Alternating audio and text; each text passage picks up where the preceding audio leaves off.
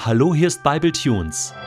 Die Bibel im Ohr mit dem Jesus Spezial. Der heutige Bible Tune steht in Matthäus 26, die Verse 31 bis 35 und wird gelesen aus der neuen Genfer Übersetzung. Unterwegs sagte Jesus zu seinen Jüngern: Heute Nacht werdet ihr euch alle von mir abwenden, denn es heißt in der Schrift: Ich werde den Hirten töten und die Schafe der Herde werden sich zerstreuen. Aber nach meiner Auferstehung werde ich euch nach Galiläa vorausgehen. Doch Petrus versicherte, Und wenn alle sich von dir abwenden, ich niemals. Jesus erwiderte, Ich sage dir, noch heute Nacht, bevor der Hahn kräht, wirst du mich dreimal verleugnen. Da erklärte Petrus, Und wenn ich mit dir sterben müsste, ich werde dich niemals verleugnen. Dasselbe beteuerten auch alle anderen Jünger. Stell dir vor, du verbringst mit deinen besten Freunden ein wunderbares Wochenende. Das sind Freunde, die du schon seit Jahren kennst und liebst und schätzt. Und ihr habt euch so viel zu geben, ihr habt so viel miteinander erlebt, Höhen und Tiefen. Und jetzt seid ihr sozusagen an diesem Wochenende zusammen, habt noch schön gegessen, geht noch ein bisschen raus und plötzlich sagt einer aus der Runde, hey, ich muss euch was sagen, ich weiß genau, ab morgen werdet ihr mir alle die Freundschaft kündigen. Ihr werdet euch alle von mir abwenden. Ihr werdet mir ein E-Mail schreiben oder mich anrufen oder per SMS sagen, hey, wir wollen nichts mehr mit dir zu tun haben. Tschüss, ciao, das war's. Auf Wiedersehen. Unglaublich, oder? Aber genau so müssen sich die Jünger damals von Jesus gefühlt haben. als Jesus dann sagt, hey, hört mal zu, ich meine, sie haben gerade schön zu Abend gegessen, ja, da war noch die Einsetzung des Abendmahls, sie waren dreieinhalb Jahre miteinander unterwegs und unterwegs sagte Jesus zu seinen Jüngern, äh, wisst ihr was? Wollte ich euch übrigens noch sagen, heute Nacht werdet ihr euch alle von mir abwenden. Hä? Logisch die Reaktion der Jünger, nein, Hey, sag mal, spinnst du? Oh, gut, das haben sie nicht gesagt, aber das haben sie gemeint. Auf keinen Fall. Und gerade Petrus, der immer vorneweg war, ja, so die Nummer eins von den Jüngern, auf keinen Fall, hey. Und auch wenn alle anderen, ich nicht, auf keinen Fall. Und, und ich, ich, ich werde sterben für dich. Wir wissen, was dann passiert ist. Es ist genau das passiert, was Jesus angekündigt hatte. In derselben Nacht noch haben sich alle abgewendet und gerade Petrus hat sich sehr abgewendet. Diese bekannte Geschichte, wo der Hahn dreimal kräht und Petrus dann zusammenbricht und, und merkt, stimmt das jetzt wirklich? Ich habe mich abgewendet von Jesus, ich habe ihn verraten, ich habe ihn verleugnet.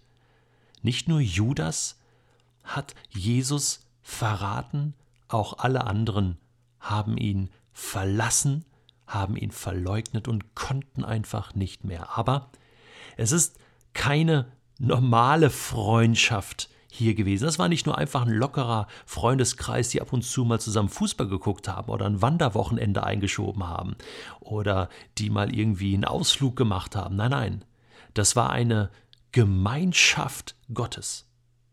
Und das war der Sohn Gottes und hier geht es zwar um Freunde, aber gleichzeitig auch um Nachfolger. Hier geht es um ein riesiges Projekt, nämlich die Welt zu retten.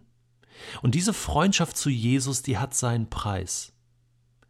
Und über diesen Preis muss man sich immer wieder Gedanken machen. Will ich den als Nachfolger, als Freund von Jesus wirklich jeden Tag bis an mein Lebensende bezahlen? Die Jünger damals waren für ein paar Tage nicht mehr bereit dazu. Und weißt du was? Ich kann das verstehen. Denn das, was jetzt mit Jesus geschieht in den nächsten Stunden, ist Wahnsinn. Und wenn du ein enger Freund von Jesus bist und dann mit ansehen musst, wie er gefangen genommen wird, verraten wird, geschlagen wird, gefoltert wird, verurteilt wird und am Kreuz sterben muss, dann macht das ein bisschen was mit dir. Ich meine, das waren ja auch nur Menschen mit Gefühlen und das war ihr bester Freund und ihn so leiden zu sehen, das haben sie einfach nicht ausgehalten. So als wenn ein bester Freund von dir im Sterben liegt und du im Moment nicht die Kraft hast, dazu zu gucken, zu ihm zu gehen. Das ist zwar krass, du weißt, dass es falsch ist, ihn da im Stich zu lassen, aber du kannst nicht anders. Dann gibt es aber da noch eine andere Ebene, und zwar die Fassungslosigkeit darüber, dass das so passiert.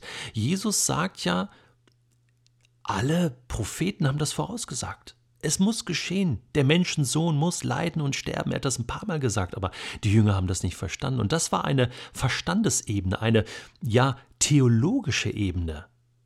Unfassbar, dass der Messias so sterben muss. Das darf nicht sein. Und das war auch ein tiefes Problem, ein intellektuelles Problem auch für Petrus, der sagte, nee, das akzeptiere ich einfach nicht. Geht nicht, passt nicht in mein Schema, in meine Vorstellung.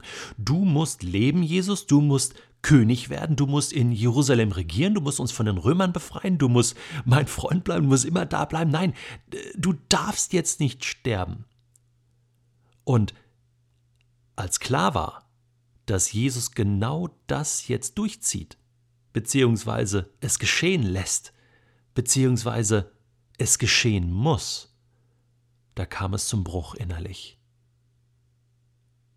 Ich möchte an dieser Stelle mal einhaken und die Frage stellen, schwupps, wie ist denn das heute? Es gibt so viele Menschen, die sagen, ich glaube an Jesus, ich bin Christ, ich gehe in eine Kirche, ich folge Jesus nach, ich glaube an Gott, egal wie du das ausdrückst. Und ich zähle mich auch dazu. Ist es eigentlich möglich, sich von Jesus abzuwenden, so wie die Jünger damals?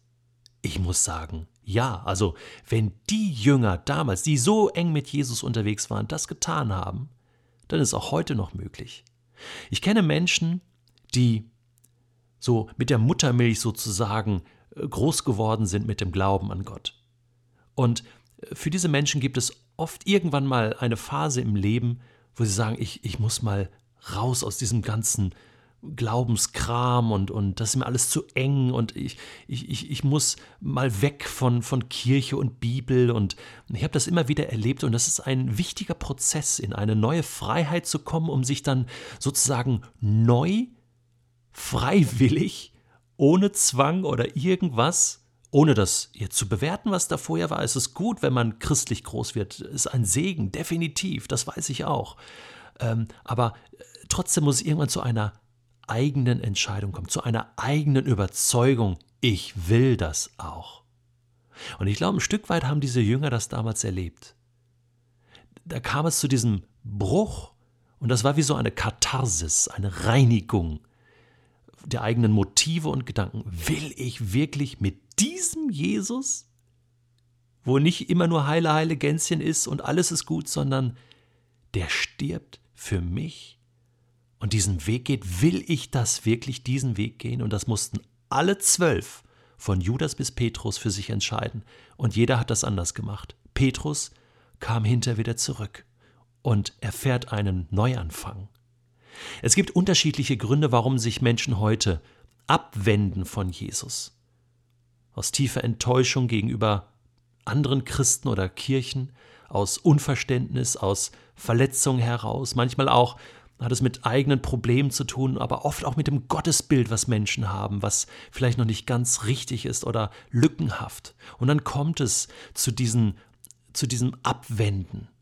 Vielleicht bist du auch so ein Mensch, der sich abgewendet hat von Jesus und jetzt so äh, diesen Bibeltune hört in der Hoffnung, vielleicht höre ich dann auch mal was, äh, so einen letzten Zipfel. Ich sag dir eins, es ist normal, dass Menschen kämpfen mit dem Glauben, dass sie sich abwenden, weil der Preis ist hoch, Jesus nachzufolgen. Aber ich sag dir eins, es lohnt sich.